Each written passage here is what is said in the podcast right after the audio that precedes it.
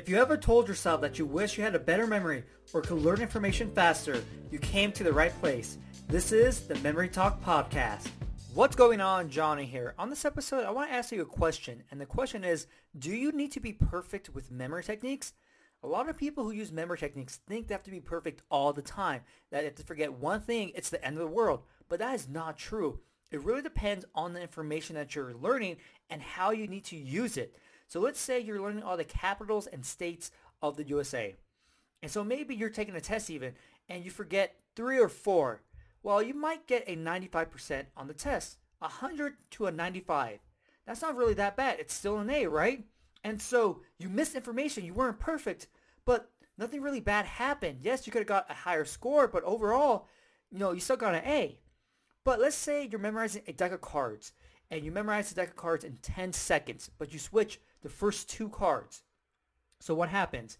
You get a big fat zero. Yeah, because you, you memorized zero cards correctly. Even though the rest of the deck was correct, since you mixed up two cards, just two, you get a zero.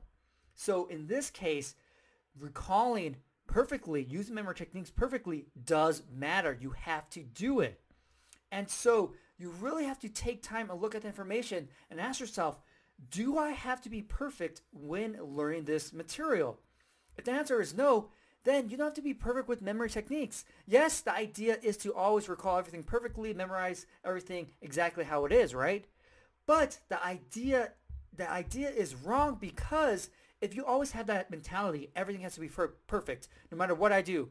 Hey, I'm just memorizing you know, some trivia questions just for fun, but it has to be perfect. It adds an extra layer. Perfection adds more pressure. In a memory competition, there is so much more pressure than learning something for fun because in a competition, you're like, I have to get everything right or else my scores are going to be screwed up. I might not uh, be in the top three, might not break the record, whatever it may be. And so being perfect, having that idea, I have to be perfect, adds a lot more pressure.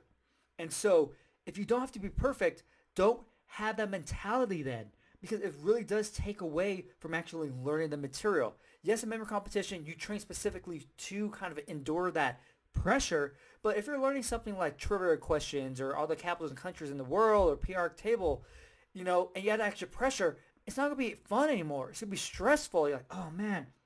And guess what? If you mess up, you can learn from it. So being perfect with techniques, you know, it's not the ideal thing it seems to be it actually has more problems with it than not being perfect. Because when you're not perfect, you make mistakes. You can always improve constantly, right? And here's here's a secret, okay? Shh, a secret. You're never gonna be perfect with memory techniques. Never. Yes, you can memorize a deck of cards correctly. Yes, you can learn everything correctly, but you will mess up at some point. It is guaranteed.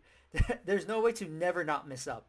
So if you don't have to be perfect when recalling information, when using memory techniques, then don't, because you don't want to add that added pressure. If you want to learn more memory techniques, get your free memory program. A link is going to be in the episode description and the podcast description. Also, if you haven't subscribed to my podcast yet, subscribe, share it with everyone, and if you have a minute, I would greatly appreciate it if you left me a review. Hopefully, you enjoyed this episode, and I'll see you next time.